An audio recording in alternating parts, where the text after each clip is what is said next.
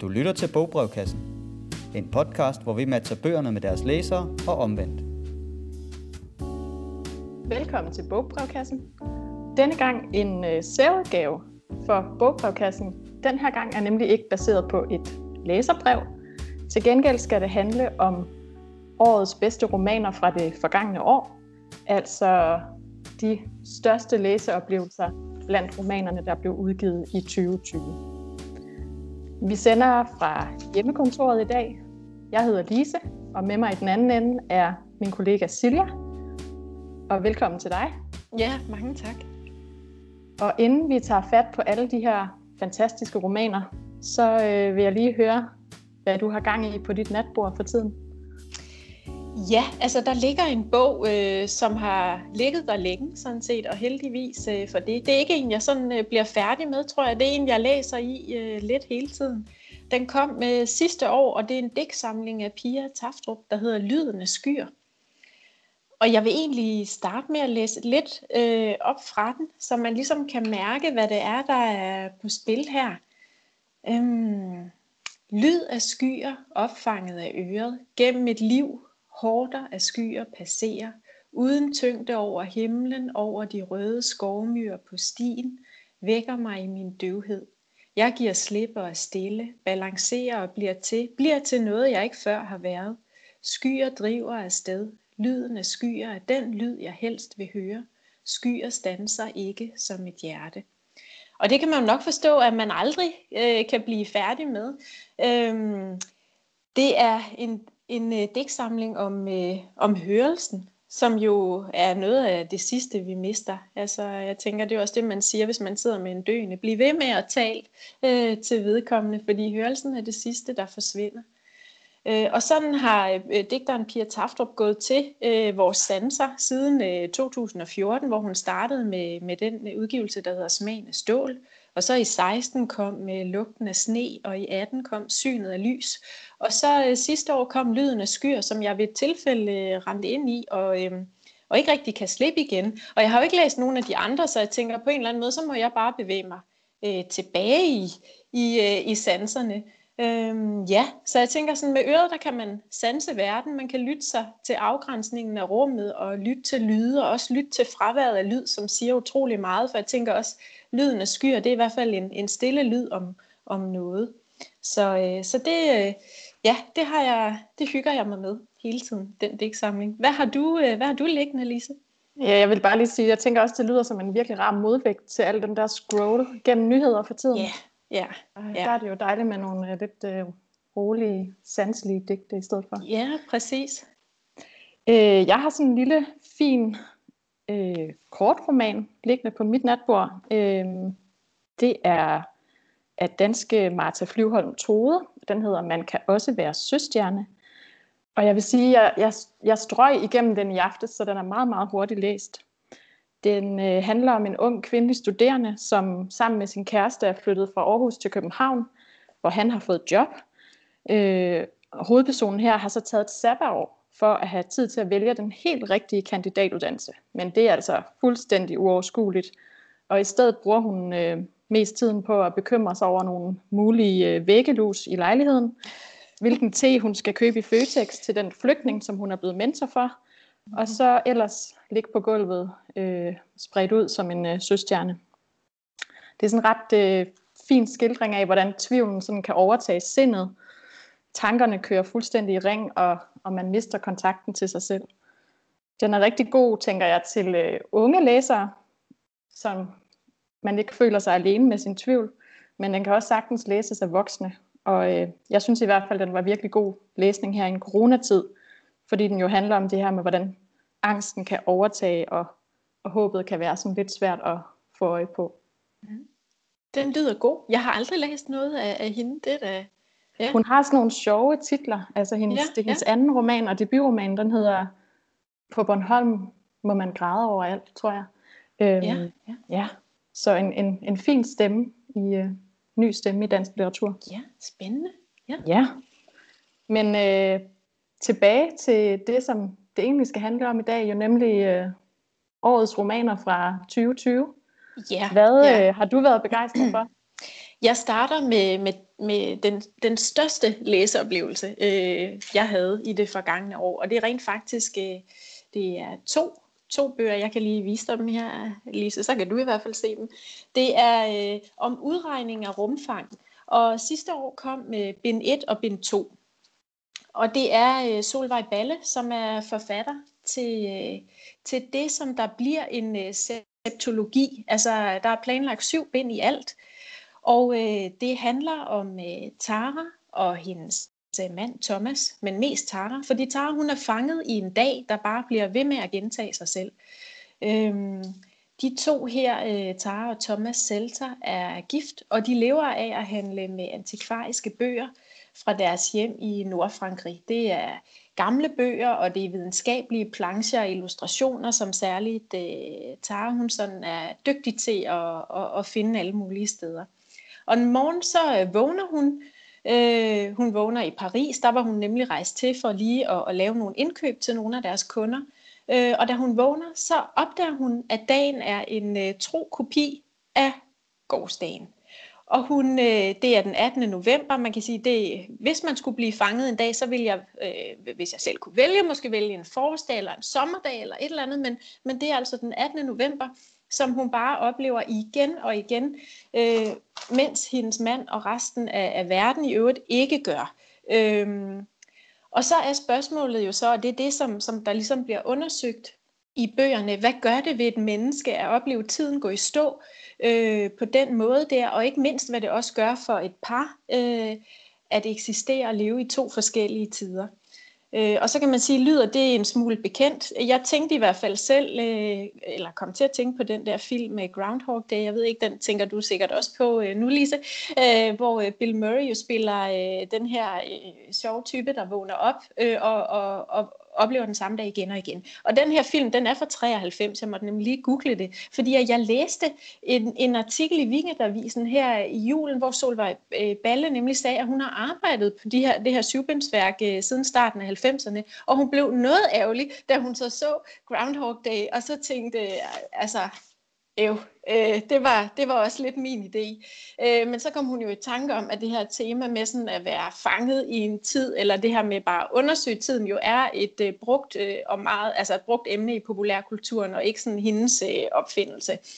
Og jeg vil også sige, at man skal jo ikke læse de her... Øh, den her bog eller det her værk øh, for plottet, fordi selvom det ligesom rummer mange fine filosofiske betragtninger, så er det ikke derfor, at, at det hører blandt min største læseoplevelse i det forgangne år. Det er sådan i højere grad måden, som historien fortælles på, og så også Solvej Balles klare og forfinede sprog. Det, der så også skete, da jeg fik bind et i hånden, så tænkte jeg først, der er noget galt her, sig mig engang. Bliver hun holdt fanget? Er hun blevet kidnappet eller hvad? Så der er sådan en suspense lige når den starter. Man kan slet ikke gætte, hvad det er, der er på færre. Og jeg prøver altså lige at læse lidt op. Den starter simpelthen sådan her. Den starter med, at der er det der havelov-tegn. Øh, hashtag et hundrede og enogtyve står der. Og så lyder det ellers sådan her. Der er et menneske i huset. Det kan høres, når han bevæger sig i værelset ovenpå. Når han står ud af sengen, eller når han går ned ad trappen og ud i køkkenet. Der er en summen i vandrørene, når han fylder en kedel med vand. Det er den attende november. Jeg har vendet mig til tanken. Jeg har vendet mig til lydene, til det grå morgenlys og til regnen, der snart begynder at falde i haven. Øhm, mens Thomas er ude, plejer jeg at gå omkring i huset. Jeg går på toilettet og henter vand i køkkenet. Men jeg vender hurtigt tilbage til værelset. Jeg lukker døren og sætter mig på sengen eller på stolen i hjørnet, så jeg ikke kan ses fra havegangen, hvis man ser herind. Det er mig, han venter på. Jeg hedder Tara Shelter, eller Selter. Jeg sidder i det bagerste værelse, der vender ud mod haven og en brændestabel. Det er den attende november. Hver aften, når jeg lægger mig til at sove på gæstesengen i værelset, er det den attende november. Og hver morgen, når jeg vågner, er det den attende november. Jeg forventer ikke længere at vågne op til den nittende november. Og jeg husker ikke længere den syttende november, som var det i går. Det er simpelthen hendes øh, situation, og så finder man jo ud af, at nej, hun er ikke fanget øh, af ham her, Thomas, hun er fanget i en, hun er fanget på den attende november. Det er der, hun er fanget. Øhm, og, og den øh, siger øh, så mange øh, fine filosofiske ting om det, ligesom at være, at være fanget i en tid, og hvad det gør øh, ved et, et, øh, et menneske. øh, og hun forsøger at komme videre. Altså hele bind et er ligesom et forsøg på at komme videre i året, altså komme frem, øh, kom, kom væk fra den attende november, og, og Thomas prøver jo at hjælpe hende, men man kan sige, hvis man har en kone, som øh, påstår, hun er fanget en, på en dato, så jeg tænker, at forståelsen rækker så så vidt, så jeg forstår da også godt, at han sådan øh, bliver lidt træt i kødet, selvom han, når hver morgen han vågner, øh, oplever dagen helt frisk.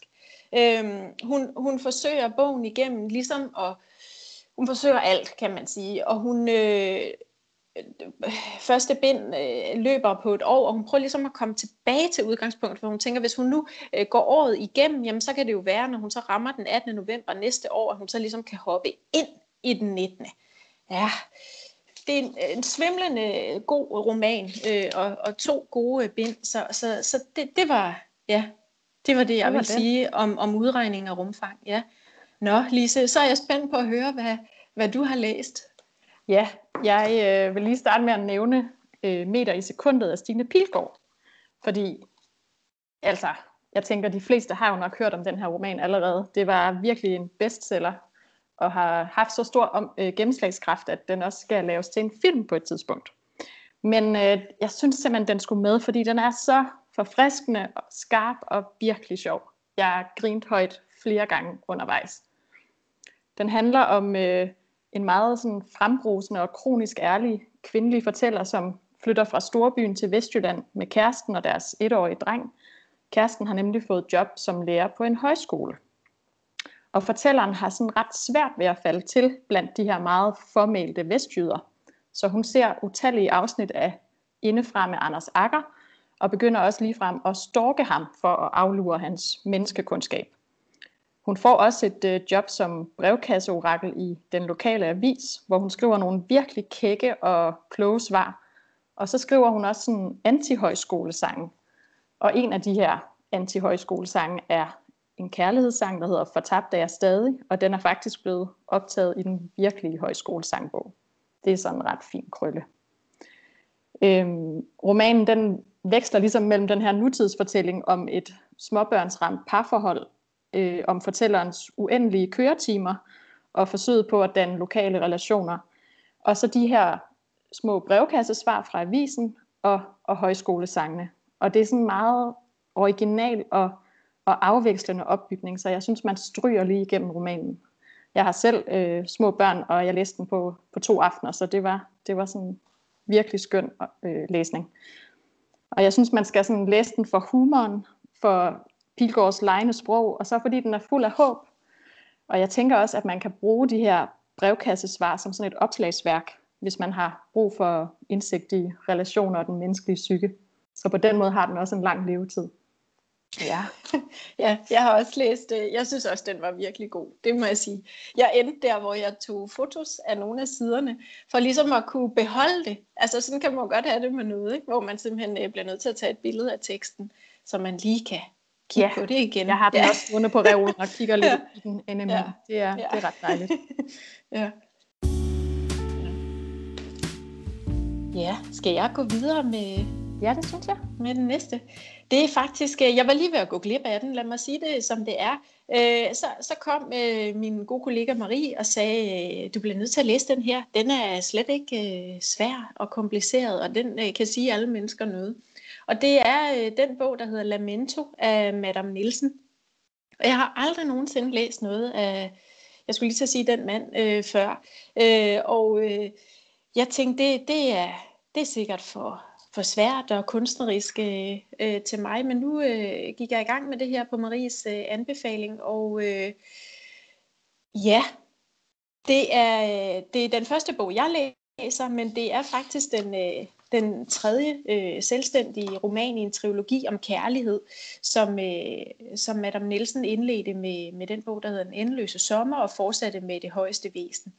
Jeg synes nu, at Lamento står fint alene, så, så den, øh, den kan man sagtens læse i sig selv. Og den handler om to øh, unge forfattere, der mødes og forelsker sig stormende. Øh, og de to øh, forfattere, det er jo nok øh, øh, Madame Nielsen eller Claus Bech Nielsen, som han hed engang. Der, der møder Christina Hesselholt, de bliver jo gift og, og får et barn. Øh, så det er ligesom deres øh, kærlighedsforhold, der, der her tyve år efter bliver, bliver fortalt. Og øh, denne her sådan meget intense forelskelse kan ikke ligesom øh, klare mødet øh, med hverdagen, ligesom forholdet mellem deres kunst og dem også kommer til at stå i vejen for, øh, for dem. Øh, der er altså, ja, der er fine beskrivelser af, hvordan de rejser rundt til Norge og Sydafrika og Frankrig, og de gifter sig også, og de får det her barn, men det hele det slutter ligesom, øh, før det sådan for alvor er begyndt. Og man kan godt mærke, at, at hvor manden i forholdet er kunstner til benet, så er kvinden måske sådan lidt mere øh, til hverdagsbrug. Øh, og øh, det er så det kvindelige, det er den kvindelige, for, altså det er det kvindelige jeg i historien, der ligesom fortæller. Så han fortæller jo så øh, historien, deres kærlighedshistorie ud fra der, altså ud fra fra hendes synspunkt til deres barn, sådan tyve år efter kærlighedsforholdet gik i opløsning. Så det her, det er sådan en meget, meget intens øh, skildring af, øh, af kærligheden, når den er øh, sådan, når den er vild og ustyrlig og slet ikke kan, kan ånde uden for, uden for den der lille boble, øh, som, som man kan skabe sådan lige det første øh, stykke tid, man er sammen.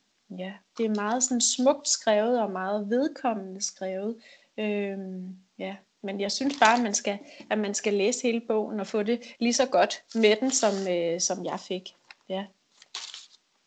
Jeg springer straks videre til noget øh, falsk kærlighed i skikkelse af, af romanen Samtykket.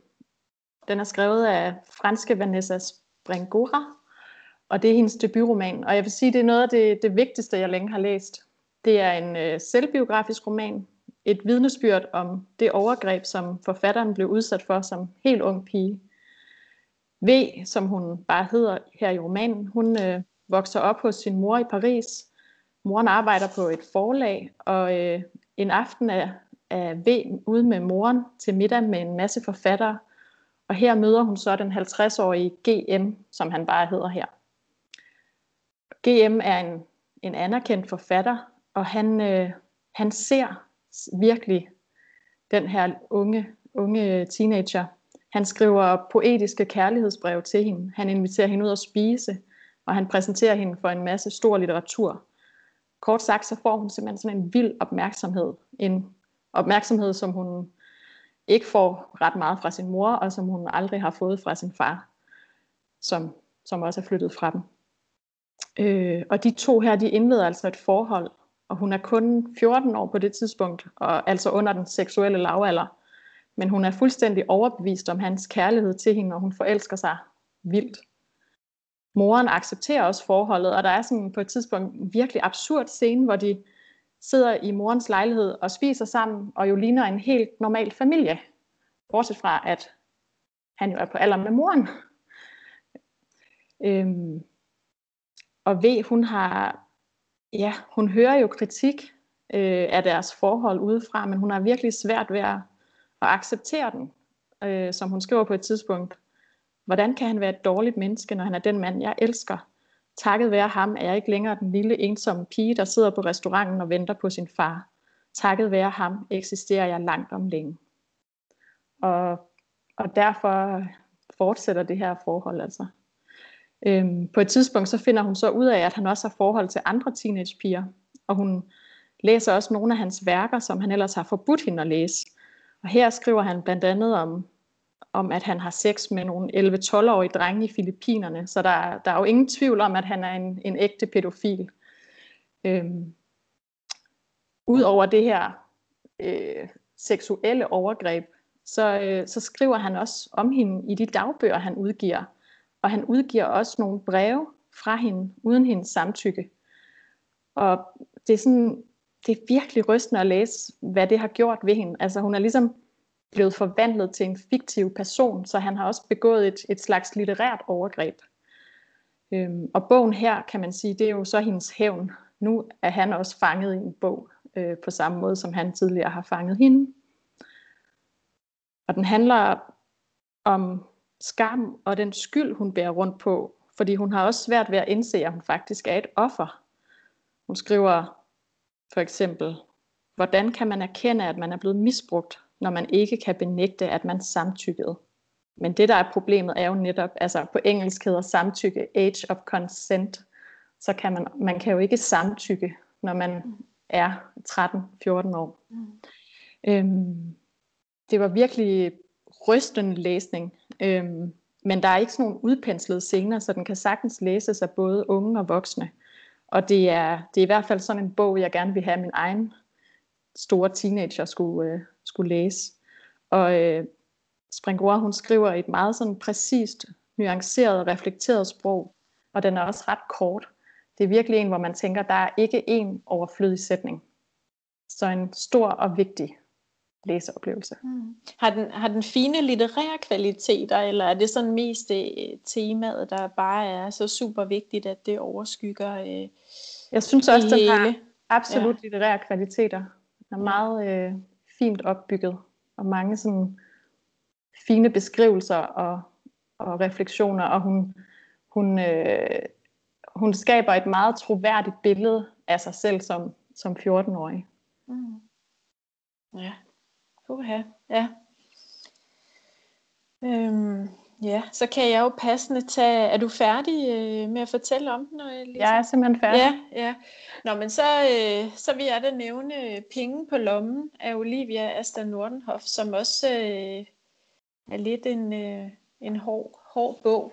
Øh, men det jeg vil starte med at sige øh, om den, det er, at øh, jeg kan nemlig godt huske at vågne op en morgen øh, til et tændt øh, fjernsyn i stuen. Du ved, det der gamle otteogtyve tommer tv, der var lige så dybt, som det var bredt. Øh, så sad jeg der på gulvet, ni år gammel, og, og kunne med gru øh, høre øh, D R øh, T V-avisen der fortælle om branden på Scandinavian Star. Og jeg tror også, det ligesom var det, der gjorde, at jeg greb øh, den her øh, penge på lommen øh, ned fra hylden, straks den kom. Fordi det er, altså det, det, det er ligesom, hvad skal man sige, det er, det er en af de største katastrofer i, i, sådan, i vores øh, tid, eller i hvert fald i vores sådan, første tid, den der skibsbrand der på Scandinavian Star. Og, og det her, det er første roman i en septologi øh, om omstændighederne øh, videre omkring skibet og den her katastrofe, som jo kostede et hundrede og nioghalvtreds mennesker livet i, i den brand, der så sandsynligvis var påsat som led i en sag om forsikringssvindel.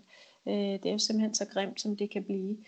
Øh, og jeg gik til bogen for ligesom at snuse til, til den her store katastrofe, jeg kunne huske fra barns ben, men fik egentlig noget helt, helt andet med øh, fra læseoplevelsen, end jeg havde forventet. Fordi i det her første bind, der fylder øh, se, selve Scandinavian Star sådan set ikke rigtig noget.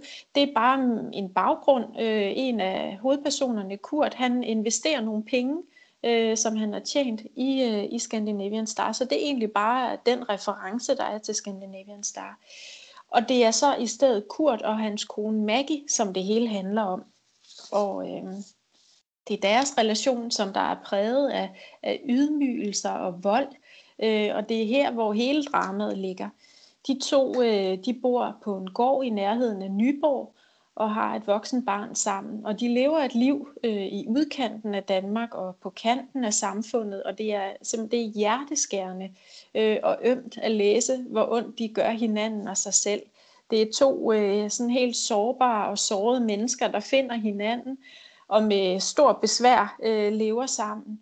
Og øh, Asta Olivia Nordenhof, hun skriver det simpelthen så, øh, så ømt, at man sidder og dirrer, altså. Det er en, en kort roman, men øh, den, den rammer virkelig plet. Og jeg glæder mig til, at hun, øh, at hun folder, folder, øh, folder septologien ud, og, og, og er spændt på, hvad, hvad, det næste, hvad det næste bliver. Ja. Så det var en af de, en af de store. Den kom tidligt øh, sidste år, øh, så nu er det også ved at være noget tid siden, jeg har læst den. Så jeg håber, at der, at der snart er en toer på vej. Ja. Ja. Jeg hopper til noget helt andet, nemlig øhm, romanen Olive igen, som er skrevet af amerikanske Elizabeth Strout.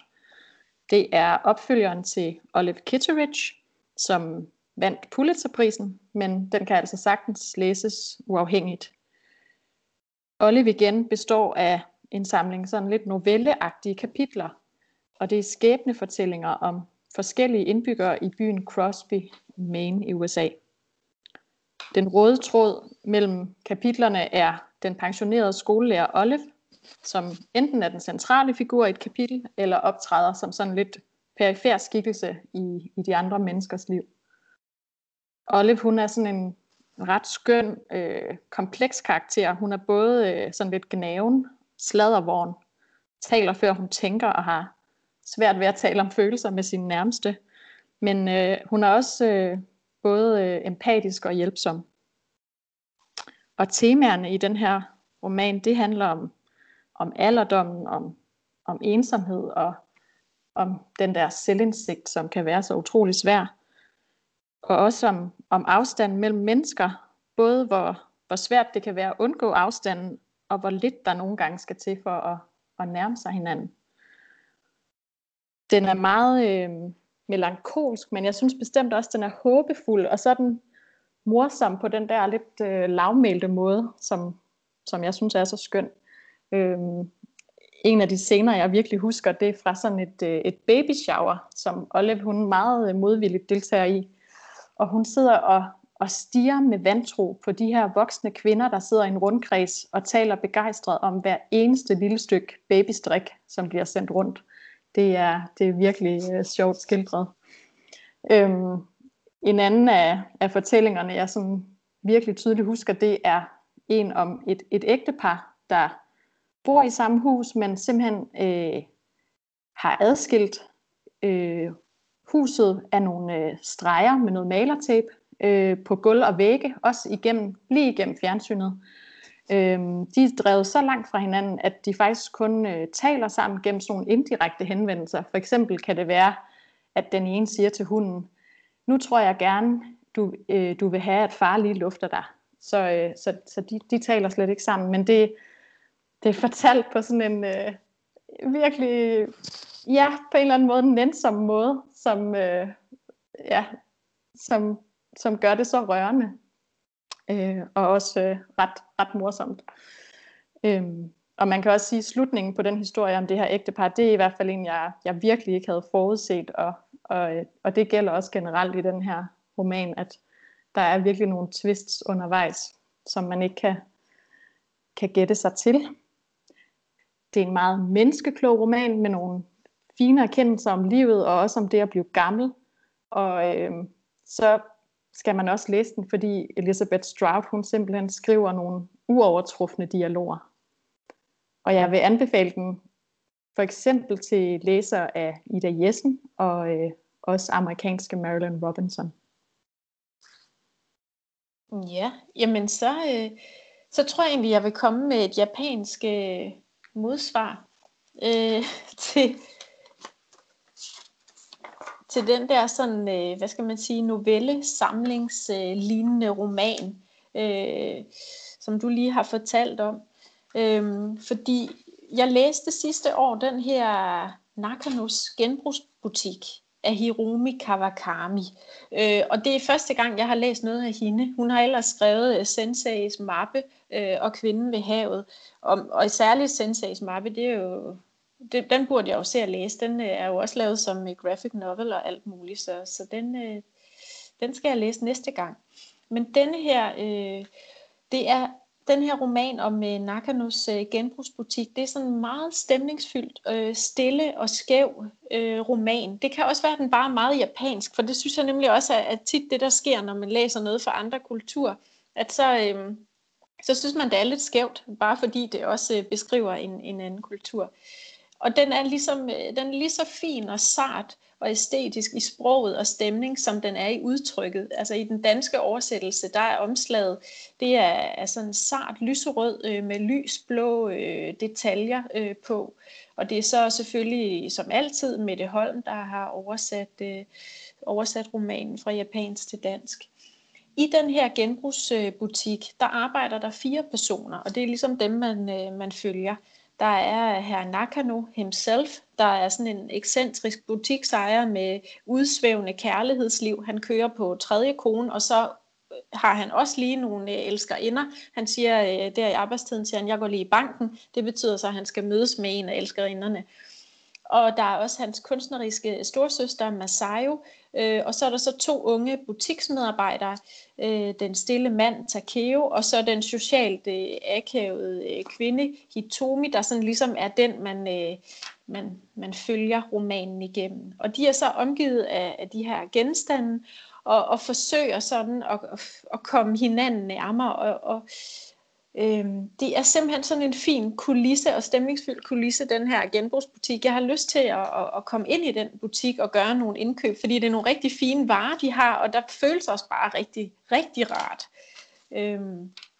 Den, den unge kvinde, Hitomi, hun forelsker sig så i ham, den unge mand der, Takeo, og hun, ja, hvad skal man sige, hun, hun prøver at, at få lidt gode råd øh, af sin kollega og og butiksejerens søster, Masayo, øh, som, som hjælper hende, men hun hjælper hende på sådan en lidt øh, ukonventionel måde, giver hende nogle lidt, lidt skøre råd. Øh, og der er simpelthen så meget varme og charme i beskrivelserne af deres ubehjælpsomme kærlighedsaffære.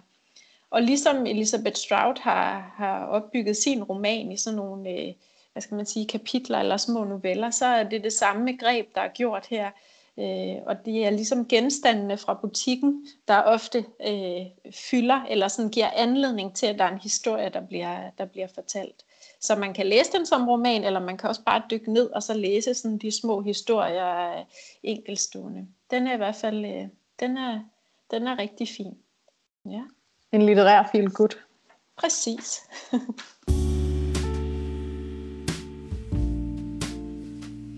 Jeg har noget... Øh... helt andet og absolut ikke feel good med her. Øhm, en af dem, som jeg virkelig var glad for, det var norske Vigdis Hjorts øh, Er mor død? Det er meget indsigtsfuld, smertefuld og reflekteret roman om, om barndommens sorg og, og et bristet mor-datterforhold. Og jeg sidder her med bogen, og forsiden er sådan øh, sart gul med sådan lidt stregtegninger af en. Man kan se baghovedet af en, af en ældre kvinde, der står ude i en skov. Øhm, og der er sådan en vis lighed i, øh, i forsiden til øh, Vigdis Hjorts meget populær og, og anmelderroste roman Arv og Miljø. Og øh, bogen her omhandler også nogle af de samme temaer, og man kan nærmest se den som sådan en kommentar til den reaktion, som forfatteren mødte fra dele af sin egen familie efter udgivelsen af, af Arv og Miljø. Den handler om øh, kunstneren Johanna, som vender tilbage til Norge efter tredive år i U S A, i forbindelse, og hun vender altså tilbage i forbindelse med en udstilling af nogle af sine øh, værker, nogle af de skulpturer, hun laver. Og da hun som ung ikke øh, ville det liv, som hendes forældre ligesom havde udtænkt for hende, og den øh, ægtefælle, hun havde i Norge, der, øh, der slog de hånden af hende. Og i de her mellemliggende tredive år, der har der, der kun været en meget sparsom kontakt med moren via nogle øh, sms'er til, øh, til lillesøsteren Ruth. Johanna, hun kan ikke rigtig affinde sig med, at, at moren efter alt at dømme har affundet sig med tabet af sin ældste datter. Og hun nægter at tro på, at moren slet ikke er fortvivlet over ikke at have kontakt med sit barn. Hun udspionerer og følger efter moren, til trods for, at både moren og søsteren har gjort det klart, at, at moren ikke ønsker noget kontakt. Og øhm, den her udspionering, den giver altså anledning til nogle ret sådan absurde, komiske scener i den, den ellers sådan ret alvorlige roman. Øh, på et tidspunkt så ligger forfatteren, nej, på et tidspunkt så ligger fortælleren skjult i gården ved morens lejlighed for at se hende, og hun ender også lige med at rode igennem hendes øh, skrald, for sådan at finde ud af noget om hendes liv. Øh, og på et andet tidspunkt ligger hun gennemblødt i regnen bag en busk på en kirkegård, for at se moren og, og søsterens øh, reaktioner foran den afdøde fars gravsted. Det er en roman, som virkelig øh, dissekerer og reflekterer over den her mor-datter-forhold. Øh, hun skriver på et tidspunkt, hvis man vidste, hvis man som ung forstod, hvor afgørende barndommen er, vil man aldrig ture for børn. Og hun skriver også, hvordan kan man håndtere et barn, når man ikke kan håndtere sig selv? Og også den dramatiske linje, mor er mor uden D, Så øh, det er altså nogle, øh, ja, nogle ret, øh, nogle ret tunge øh, refleksioner, der er i den her bog. Øhm, nogle af afsnittene, de, de rummer sådan den her nutidsberetning om øh, Johanna i Norge. Andre er et tilbageblik på hendes barndom og ungdom. Og andre består af sådan helt korte refleksioner over det her mor-datter-refleksion. Og det gør, at der alligevel er fremdrift i bogen, og den aldrig bliver sådan for tung. Øhm, noget af det, jeg også virkelig elskede ved den, det var øh, nogle naturbeskrivelser, der er. Hun tager nemlig op i sådan en hytte øh, ind imellem. Øh, og naturen, den, den er sådan et, et tilflugtssted for hende. Øh, det er her, hvor hun sådan kan finde ro. Og der er virkelig nogle fantastiske passager. Jeg vil lige læse lidt op også. Øh, hun er herude i skoven. Bag mig som en varm mur og foran mig som et løfte, lå den store granskovs ensformige bølgende mørke, så roligt, som om den sov dybt, og jeg mente at mærke, hvor langsomt saften bevægede sig i træerne og i alt andet, som voksede lyng og krat og en forsinket blåklokke mellem træerne. Alt forberedte sig på frost, og det føltes, som om livet rørte sig lige så søvnigt og lydløst i min krop, som om min sorg sank i mig og faldt i søvn. De danner et ret fint øh, modsvar til, til nogle af de andre passager, som er sådan ret tunge af grublerier. Det er sådan en roman, hvor jeg lige skulle vende mig til stilen, men øh, ret hurtigt blev jeg sådan fuldstændig suget ind i den her fortælling. Og jeg vil også øh, anbefale den til læseklubber, fordi den lægger virkelig op til nogle interessante samtaler. Og så er jeg så glad for, at jeg først har læst den, efter jeg har fået børn, vil jeg sige. Ja. Ja. Altså, nordmænd, de kan også øh, noget med naturbeskrivelserne. Altså, kom, ja. Øh, jeg har taget en bog af Tavisos med. Jeg har hvert år en bog af Tavisos med. Og øh, sidste år, der... Øh, Altså jeg vil sige, jeg tror faktisk, den er blevet lidt forsinket. Den, den nye udgave har vi ikke modtaget på biblioteket endnu, men jeg ved, at den, øh, den udkom der sidste år. Så jeg læste den sidste år. Jeg læste bare den gamle udgave af den, der hedder Vårnat, øh, som oprindeligt udkom der i nitten fireoghalvtreds, og så er blevet genudgivet sidste år. Øh, vi er så heldige, at Batsa ligesom har taget fat på at øh, nyoversætte og genudgive øh, mange fine øh, romaner af Tavisos. I sytten der blev, var det Fuglene fra syvoghalvtreds, som blev genudgivet, og i nitten der var det Islottet, øh, som første gang udkom i fireogtres, og så her sidste år har de så fundet Vårnat frem. Og øh, Vårnat er sådan en nat, hvor det ikke rigtig bliver, det bliver ikke helt mørkt, det er sådan en, bare sådan en tusmørke tilstand. Øh, Og i den nat, der er den fjorten-årige dreng Halstein og hans storesøster Sissel, som vel er sådan en atten år eller sådan noget, de er alene hjemme. Deres mor og far er, er taget væk den aften øh, til en overnatning et sted, så de, øh, de glæder sig til, en, øh, til sådan en hel øh, aften alene i huset, øh, og går sådan og tager huset til sig øh, med jubelråb og så videre. Men så pludselig så er der en bil, øh, der går, går i stå neden for huset, og så kommer der ellers et mærkeligt selskab op og banker på deres dør, og ligesom sådan øh, bryder, øh, ja, bryder hjemmets trygge ro. Det er en øh, kvinde, der snart skal føde, øh, og hun bliver støttet af en ung mand, øh, der udover at være en ung mand, også er mærket af krigen, og så en noget ældre mand, øh, sådan en underlig type, der hele tiden går og snakker lidt med sig selv og vimser omkring. Øh, Og så er der også en tretten-årig pige, Gudrun, med, øh, som, øh, som Halstein jo straks øh, får øje på og synes ser spændende ud.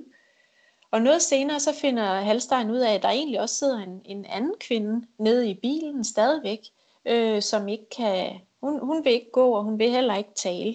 Hun vil dog godt tale med Halstein, så hun er kun stum øh, over for resten af familien. Så det er altså lidt nogle, øh, nogle, nogle særlige typer, der har meldt deres øh, ankomst der i Vårnatten. Og de har brug for hjælp til fødslen, så, så Halstein og den unge mand, de cykler til nærmeste hus med telefon. Vi er jo tilbage i starten af halvtredserne, hvor ikke alle havde telefoner, i hvert fald slet ikke deroppe på landet i Norge, hvor alle øh, Tavisos øh, romaner foregår. Nå, men jord, jordmoren, hun kommer, og fødslen den går, som den skal, men, men de fremmede, de går ikke, som de skal, hvis man kan sige det sådan. De bliver ligesom at overtage huset. Og hvad er det dog for en mærkelig familie, og hvordan er de i det hele taget i relationer, i konflikt med hinanden? Det, det kan man jo så prøve at læse sig til. Og hvor Halstein, han ligesom er vant til at gå fra huset, hvis det er det, trækker op til skænderi mellem de voksne, så bliver han ligesom nødt til at blive her. Altså den, så de fremmede, de drager ham ligesom ind i deres krise. Øh, også det der med, at kvinden nede for bilen, hun, hun vil gerne tale til ham, men ikke til de andre. Det, det er noget underligt noget for ham. Og, og Vesås, han gør jo det, som, øh, som, han, som han altid gør, det er, at han lader naturen både være en medspiller og en kulisse. Øhm, han, øh, han drager også tit noget med dyrene ind. Altså der er særligt sådan to dyr i naturen, som også kommer til sådan at symbolisere det sted, som, øh, som Halstein han, øh, han, han befinder sig i livet. Halstein, han siger, at han har set en hugorm. Det, det ved man jo så ikke rigtigt, men han, han har i hvert fald, han ved, at der er et sted derude, som er hugormens, og der er et sted, der er farligt og dragende. Og så har han også en lille sneglefarm, og det er ellers hyggeligt med dem. Den leger han med, og, og hans søster leger også lidt sammen med ham øh, og sneglene, selvom man jo nok fornemmer, at hun er blevet for stor til det. Og kun gør det for sådan ligesom at opretholde den der fine søskende relation. Og så har Halstein også en fantasikæreste, som så også hedder Gudrun, øh, helt tilfældigt. Det samme som hende pigen for bilen.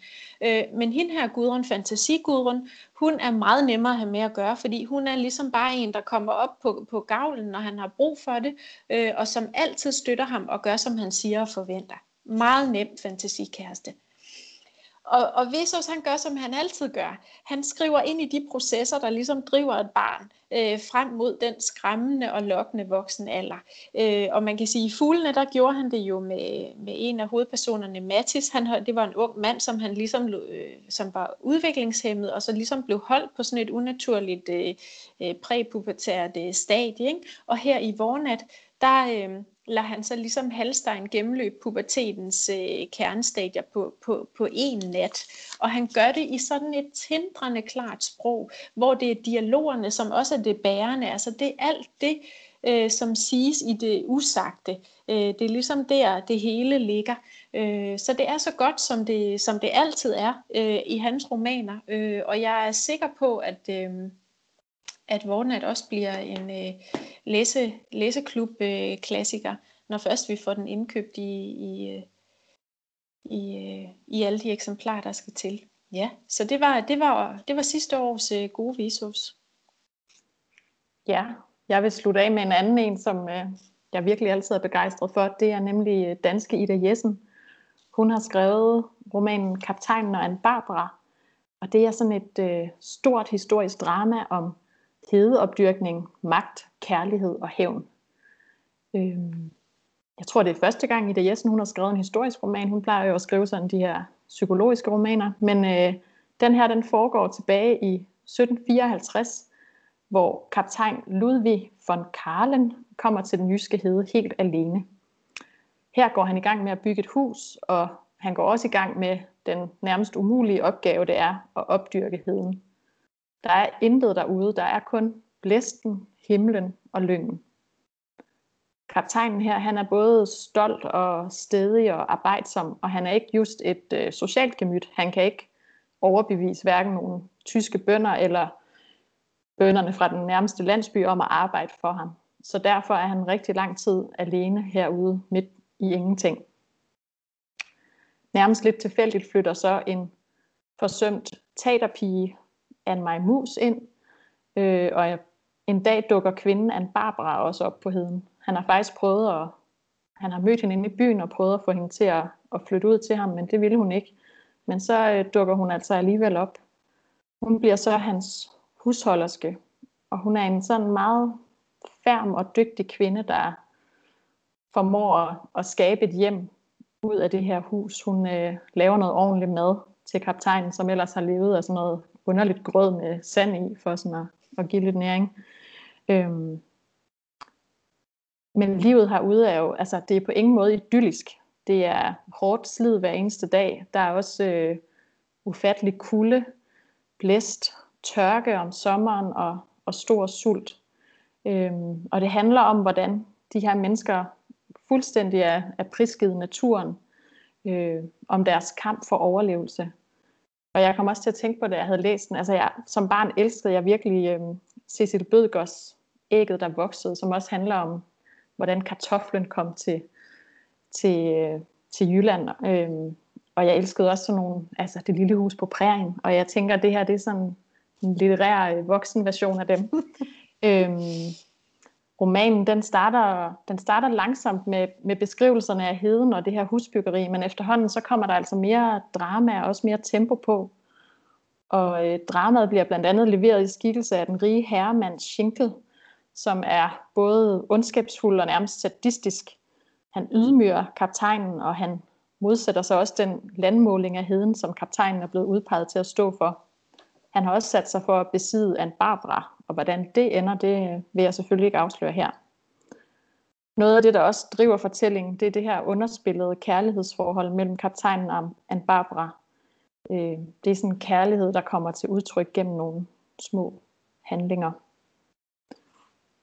Noget af det, jeg også var begejstret for, det er det historiske tidsbillede og den detaljerigdom, som Ida Jessen har fået med. For eksempel, øh, der er han på et tidspunkt en kusk, der rider ud her på heden, og han, han fryser så meget på tæerne, at han lige varmer tæerne i en øh, nylagt hestepære. Ja, barske, barske forhold. Øh, Ida Jessen har også gjort det meget troværdigt ved at, at, at bruge øh, mange forskellige sprog, altså gamle danske udtryk, øh, udtryk fra tysk og fra latin og og teaternes øh, hemmelige sprog. Så det er en, man skal, man skal læse for det troværdige tidsbillede, og så som altid for, øh, for Ida Jessens eminente sprog. Øhm, på et tidspunkt hørte vi en, en forlagsredaktør tale om, øh, om gode bøger, og hun sagde, øh, noget af det, hun elskede, det er romaner, hvor der, hvor der er plads til læseren, og det, øh, det er der altid hos Ida Jessen. Ja, godt sagt, Lise. Det er, det er da noget af det vigtigste. Øhm, og tak. Tak fordi, at I øh, lyttede med.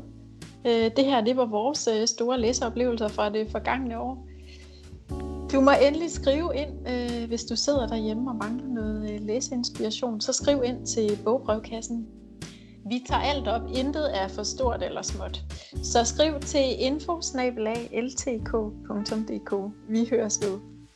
Tak for i dag.